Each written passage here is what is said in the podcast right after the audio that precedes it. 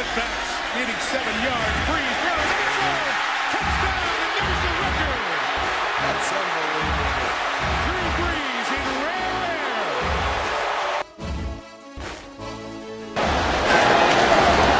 Hartley sends the Saints to the Super Bowl.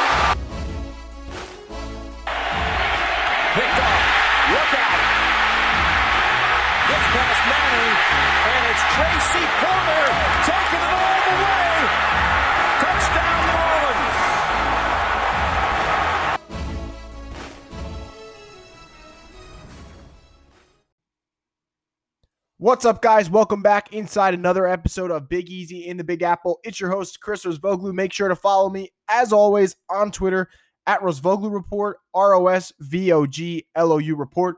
Now, of course, no Saints game to talk about, and it stinks. I get it, but we got to move on. We got to get past that they lost in the wild card uh, round, and we got to look at where they can improve this offseason, where there's potential upgrades, where they could downgrade, um, what they have to do in the quarterback room, and that's been the biggest discussion. I said last week, and it ruffled a lot of feathers, that the Saints should potentially consider moving on from Brees and just start new, start with the young core, and continue to build that way. And the reason I say that is the way I look at championship windows.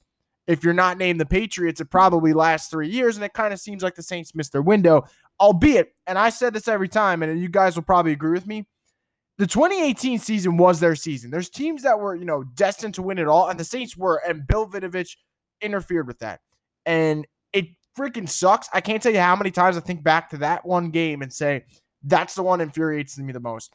Marcus Williams missed tackle was bullshit. Giving up an overtime touchdown Kirk Cousins sucks. The Vernon Davis touchdown sucks. The beast mode run stinks. Getting screwed by the refs will always sting. And I think when you look at back, you look back at the Saints past, if they were to win that second Super Bowl, it changes the narrative of, ever, of everything. No one cares about this season compared to the way they did this year. Um, you're kind of in re- relaxation mode. You're like, you know, they won two rings, take a year off, it's fine. But no, and and it raises the tension of everything because they got screwed. Um, and, and now I tweeted out, although I said the Saints should heavily consider eventually moving on because the reality is Brees is 41. If he wants to play next year, I'm not naive. I know who he's playing for. He's starting for the New Orleans Saints come week one in September. And I think Drew Brees doesn't want to retire. And I think what people don't realize is just because I think Drew Brees should consider stepping away from the game of football, it doesn't mean I don't think he can play. I think Drew Brees is still a top 10 quarterback. I think he's still the most accurate quarterback from, you know, 20 yards in. I think he's still one of the most, if not the most accurate quarterback. I think his decision making is still very good. I still think Drew Brees has that competitive fire that you need if you want to make another championship run.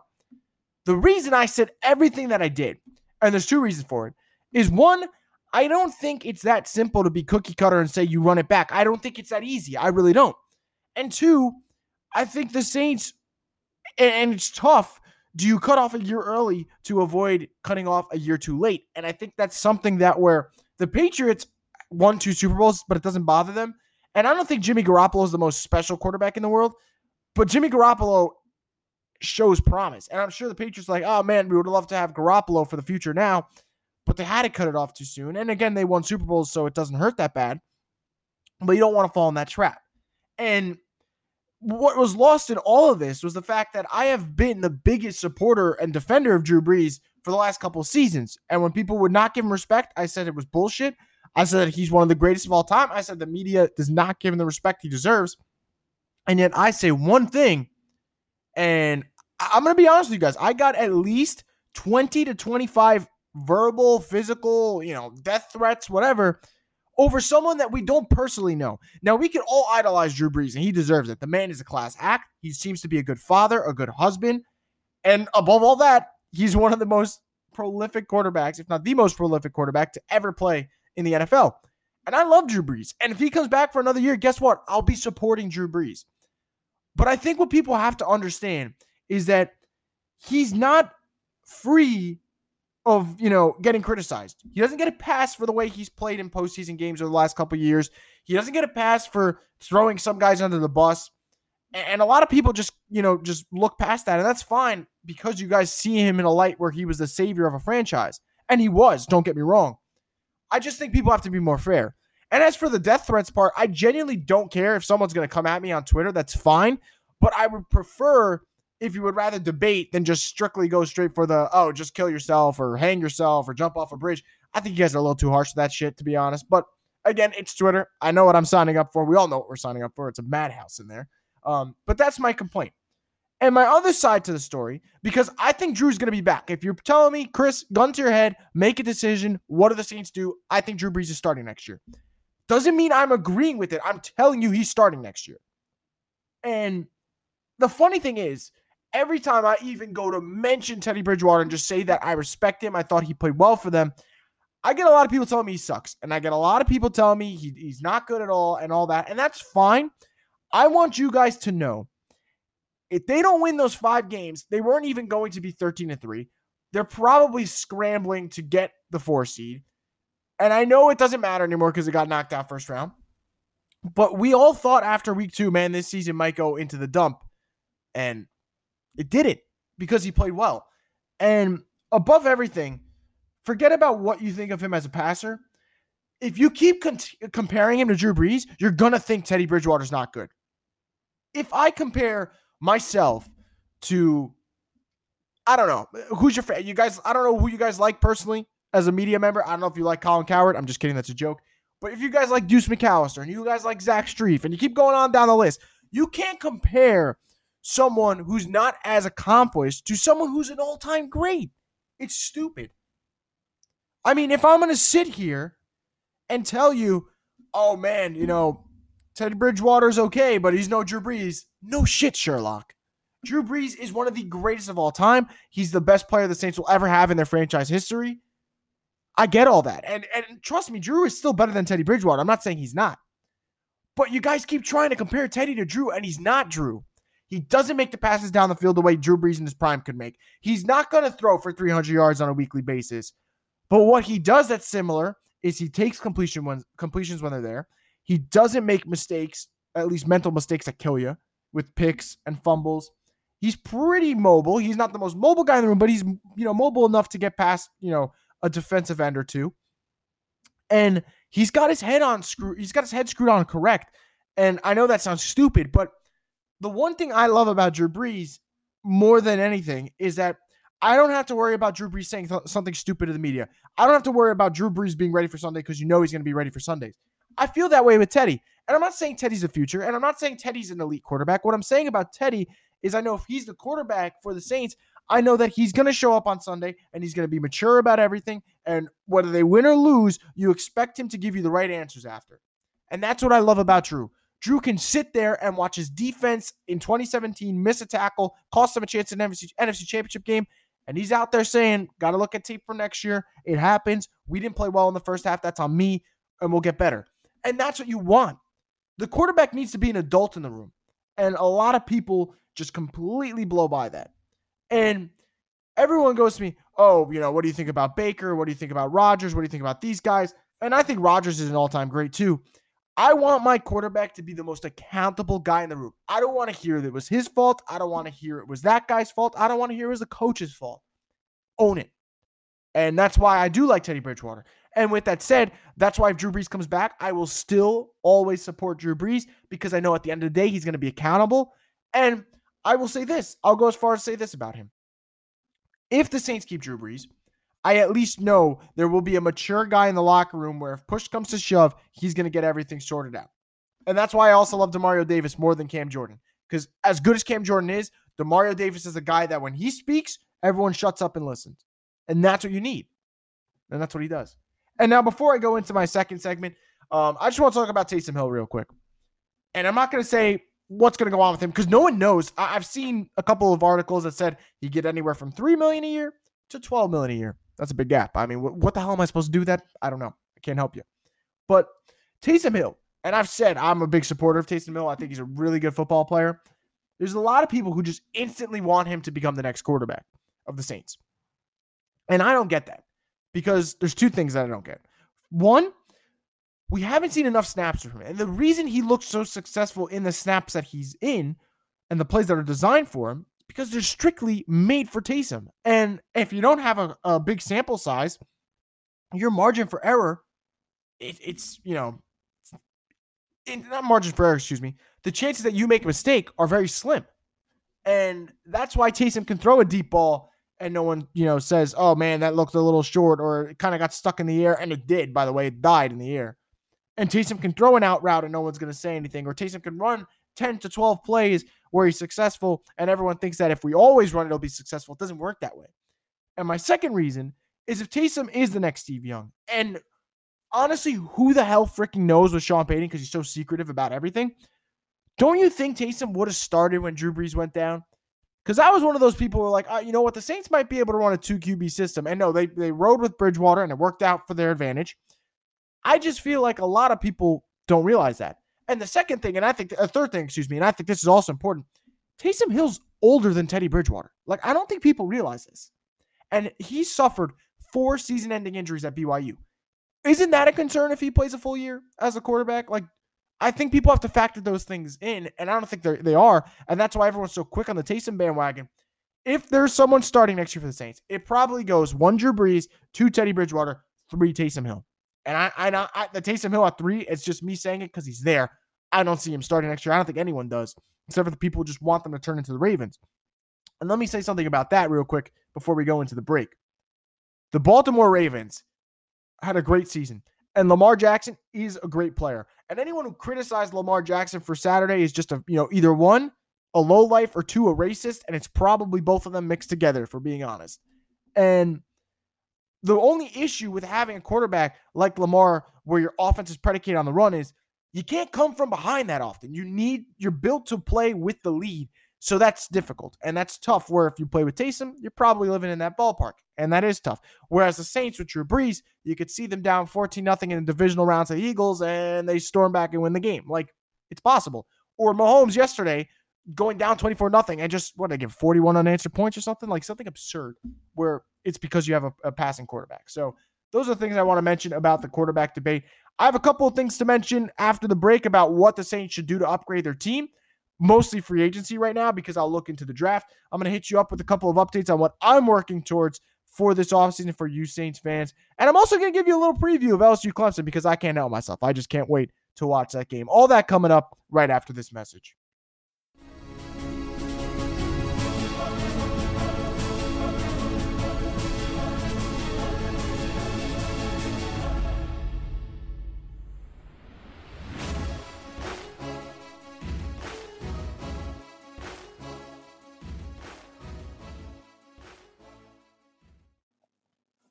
And once again, welcome back inside Big Easy in the Big Apple. Now, before I get to a little bit about what the Saints need to upgrade in the offseason with positions and a little bit of an LSU Clemson talk, uh, I just want to give you an update on what I'm going to do for you guys coming up. Now, we're going to have a lot of draft talk. I'll have, you know, personalized episodes per position based off what you guys want to hear about and what also the Saints need. So, wide receiver, offensive guard, defensive end, uh, defensive back, maybe a linebacker. You guys want to talk about the quarterback room, whatever you guys want. I will personalize episodes for you leading up to draft. I'll try and get a couple of interviews, which I usually do with a couple of prospects for positions of needs. I'm not going to go interview um, per se.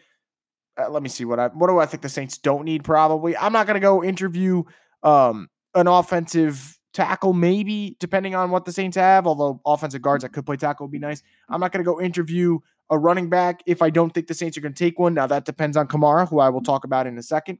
Um, but I will interview positions where I think the Saints need. I'm not going to go interview a kicker for you guys. We have Wil Lutz. But the Saints need a you know another wide receiver. You bet your ass I'm going to try and get you guys some uh, interviews with wide receiver prospects so you guys can get an advantage, an idea of what they're like off the field. And when you want to see what they're like on the field, well, guess what? There are many ways to see that, and I will show you guys as well for that. Um, and then coming up as well this will probably lead into next season, but I'm going to work on merchandise for you guys. And it's not merchandise strictly on my podcast. Like I'll put out stuff with my logo and that's fine, but I'm not expecting you guys to get that. I am going to be working on making designs that are customized to players. I'm not going to say my ideas right now because I don't want anyone taking them. Um, but it's only going to be like phone cases, stickers, possibly t-shirts, just something. And it's not going to be expensive because I, I'll tell you this. I love Michael Thomas, but I'm not paying $50 for a regular t-shirt. And unfortunately, unlike us, unlike Michael Thomas, I don't make a hundred million dollars. So I don't know. Um, but not that I don't know. I'm not in the business and I don't have the luxury of just spending $50 on a t-shirt that looks cool, you know? Um, but I'll make sure everything's really affordable for you guys. I'm not looking to profit much. I'm just looking to make something cool that we all have to share. Um, so I'll be working on that as well. And then third thing that I want to work on is having you guys come on the show and leaving voice messages. I've dropped the link before. Um, I haven't had people do it yet. I'm going to share the link again in the future. It's a chance for you guys for a minute or two to give a little rant, express yourself um, on something that's you know pertains to the Saints, an important topic. And I think you guys have a lot to share. You guys are always tweeting at me, and I love all this, you know, the stuff that you guys say. So I'd love to hear your voice and actually get it on the podcast and give you guys a platform to speak and let other Saints fans hear what you have to say. And I think you guys will enjoy that. So those are three things I'd love to get going in the next couple of months just to keep you guys updated on what I'm trying to do because I'm not complacent with what's going on here. I want to make sure you guys have a podcast and a voice that you like hearing um, and a show that's always trying to improve. You get complacent, it's not fun. I'm going to just sit here and ramble and it's going to get boring. No, I want to get better for you guys. And I think those three things will definitely help. Now, before I talk about what the Saints need to upgrade offensively, I just want to talk about Kamara real quick. And I'm going to take a minute, no more than that. A lot of people want Alvin Kamara traded. A lot of people were frustrated with the play he played this year. And, and so many people bought the fact that Sean Payton said Alvin Kamara was not hurt at the end of the year. This is the same Sean Payton who said the Saints weren't interested in Antonio Brown and then was asked about that when they brought him for the interview and said, I probably wasn't telling you the truth back then. Why are we supposed to believe Sean Payton about injuries? Do you remember when Jairus Byrd, I know, rough name, got hurt and everyone was saying it's a bad knee injury? Sean Payton said, we'll see he's week to week. And all of a sudden, Jairus Byrd's season's over. Like, Sean Payton is very, very um, secretive when it comes to injuries. He keeps everything close to the vest. I believe he did the same with Kamara. You want to trade Kamara, fine. And I'm not advocating for the Saints to pay him Todd Gurley money because I don't think a running back should get that. All I'm going to say about AK is he's had two great seasons, one okay season that was still good compared to other running backs. And I think when he's talent, when he's healthy and his mind's right, he's one of the best running backs in football. And I would hate to see the Saints lose him just over some little dispute about what happened last season. Now, I said a minute. That's all. Let's move in to the upgrades that they need to make this offseason. For starters, get a wide receiver. You need someone across from Michael Thomas to help. And I've actually listed a couple of options from Spotrac on Twitter. And you guys gave me your opinion as to who you would want to see on the New Orleans Saints. And I actually really appreciate that. I had 115 people reply as to what they would do. And I don't think you guys understand how happy it makes me to just interact with you guys. I try to I try to reply to everyone. And I, I, like what you guys all had to say. I think some of you were a little unrealistic, though, saying that we could get Larry Fitzgerald. I don't think that's happening. He's either staying with Arizona or retiring. But AJ Green's an interesting name. Emmanuel Sanders, if the Niners don't keep him, is an interesting name, but I do think San Francisco will keep him. And then you got some really, really um, under the radar guys. Breshad Perriman's one of them. He had 652 receiving yards this year. I believe he had six touchdowns. Just a really good player overall who's starting to find himself. And he's only 26. And we saw what he can do in a nice system in Bruce Arians' system. He had good numbers. I think he could do something like that in Sean Payton's system. Now, is it the sexiest name? Absolutely not. But it's definitely an option for the Saints to explore. If you're looking for a, a slot receiver who's rather cheap, I'm a big fan of Danny Amendola. I think he he probably realizes Detroit's not the place to be. If he go to New Orleans, play with an all-time great quarterback, play in a system that will value what he can do in the slot, I think it's a pretty good fit. And you have to remember, Amendola still had a pretty good year 62 catches for 656 yards. That's pretty good out of the slot, if you ask me. Another name that I find really interesting, and I think it's tough because you don't know what you're going to get from him Devin Funchess. Devin Funchess missed basically the whole year. He was injured, hurt his knee, I believe. And it's easy to give out a pass on that. But Devin Funchess is the guy you could give a one year prove it deal almost, banking on him maybe staying healthy he's got the size. And I think that's what I like about Funchess. You can throw it up to him. He might he should be able to bring it down. Big kid, big Michigan dude. Um, I, I don't mind him either. That's a risky one, but there's options out there. All I'm saying is that the Saints don't need to hit a home run to improve the wide receiving core. If you get Danny Amendola, if you get Breshad Perriman, get one of those, the wide receiving core is already better by a you know by a couple miles. And, and lastly, another name, and I think this was the one that might have been the most recurring name and, and theme here. Robbie Anderson. Uh, you guys love him.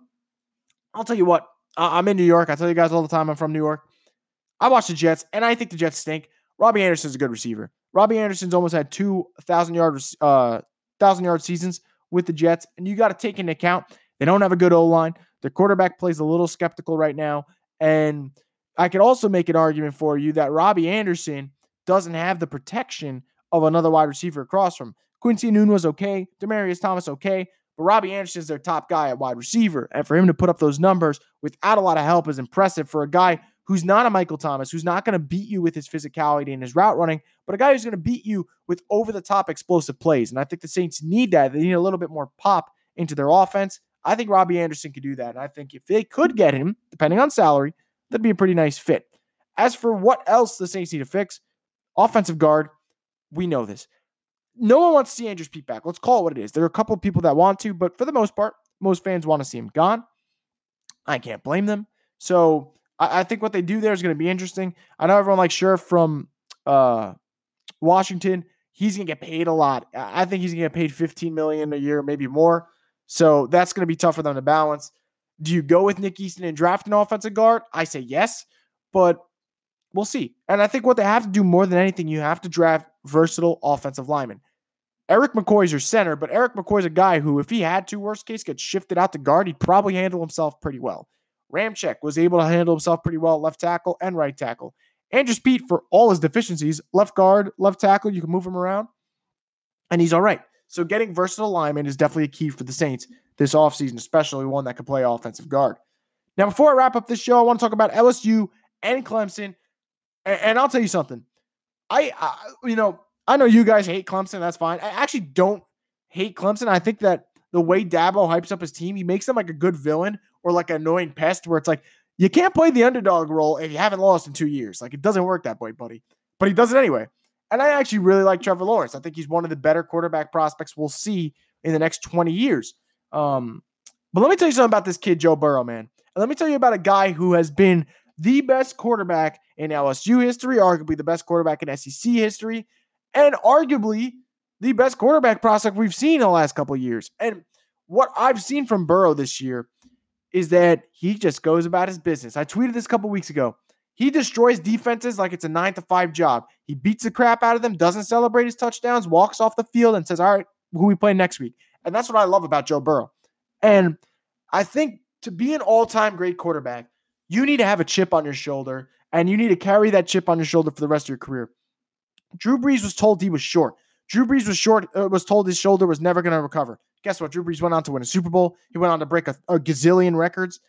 And you can look back to that day and say that's what really changed him. Everyone said he was short and he wouldn't accomplish anything, and he went out and he did the damn thing. Lamar Jackson was told leading up to the draft he's not a quarterback. Try out for running back, try out for wide receiver. You are not a quarterback. Well, guess what? That guy's about to win MVP. He threw 36 touchdown passes. He almost threw for 4,000 yards, and he had an amazing season. Not bad for a running back, right? You need those. And Joe Burrow couldn't win the job at Ohio State.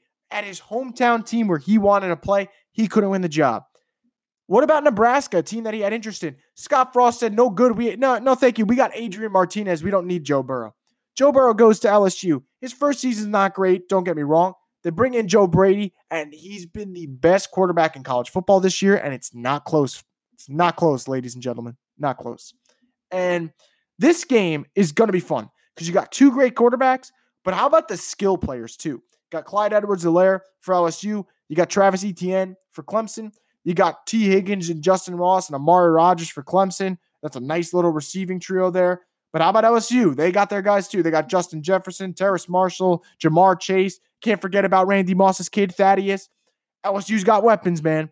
And what I'll say that impresses me the most about LSU is the way their defense has played the last couple of weeks. Shut down A&M to seven points, shut down Georgia to 10 points. And I know Oklahoma scored 28, but who the hell are we kidding? 14 of them were garbage time points. This, the, the, the Tigers blew the doors off the Sooners, and they had no chance at winning that game. So here's what I think comes down to. I think Clemson they start slow in big games sometimes, and they started slow against Ohio State last uh, game that they played in the Fiesta Bowl. They start off slow against LSU. It's a wrap because Joe Burrow and the Tigers don't settle for field goals; they go for touchdowns. Whereas Ohio State had to settle for field goals a couple of times with their offense. That's going to be the difference for me. And I think the other difference is this. I think there are teams that are always destined to win sometimes. I really do feel that way. And LSU, look at what they did this year. They go into Bama. Everyone says they're they're not going to beat Bama. They beat them. Okay. They beat Florida. They beat Auburn. You know, they they went on to beat Texas on the road. They beat Georgia in the SEC championship game decisively. Oklahoma, oh, can they pull off the upset? Nope. And that's with Edwards Helaire being a little banged up, and now he's 100%. They beat the crap out of Oklahoma. And Clemson's been the, the biggest dynasty in college football the last five years. They're the team to beat because to be the man, you got to beat the man, and the Tigers are the defending champions. I get that. This LSU team's special. And I think what this LSU team has be, been able to accomplish offensively, how do they not score at least 40 points? How do they not? And and and you guys want to tell me no? Fine. The best defense, in my opinion, that they faced this year was Georgia, and they put up 37. All the other games, you ready for this insane numbers that I'm about to rattle off for you? 63, 50, 56, 58, 46, 36, 42, 42, 65, 66, 45, 55. And then you got the outlier game 23 against Auburn where they struggled. You hear all that? That's an offense that is dropping 40 something a game with ease. And I think that's tough to stop. And I know Trevor Lawrence hasn't lost a college football game, but I think he loses his first tonight. I think LSU is going to go on to beat Clemson. I'm going to say LSU wins 42 to 38. I think it's going to be a close one. But in the dome, they basically got a home field advantage. Joe Burrow is playing better than anyone else. I will take the Tigers to beat the other Tigers, um, LSU over Clemson in the national championship game. I think it's gonna be so fun. I can't wait to watch that um, tonight. I will be covering it uh, for work, so that's gonna be fun for sure. But I can't wait. It's gonna be fun. I know you guys are ready for it. It should be a good one. Now, I want to thank you guys so much for listening to this episode of Big Easy and the Big Apple. Stay tuned for everything that I mentioned earlier in this segment. Um, and just enjoy the rest of your week, guys. I know it's tough that the Saints aren't in the playoffs, but just stay positive. Let's hope the window stays open and we'll see what happens. It's going to be an interesting offseason. I'll be with you guys every step of the way to cover what goes down. Thanks again for listening. Enjoy the rest of your week, and I look forward to speaking to you guys next Monday.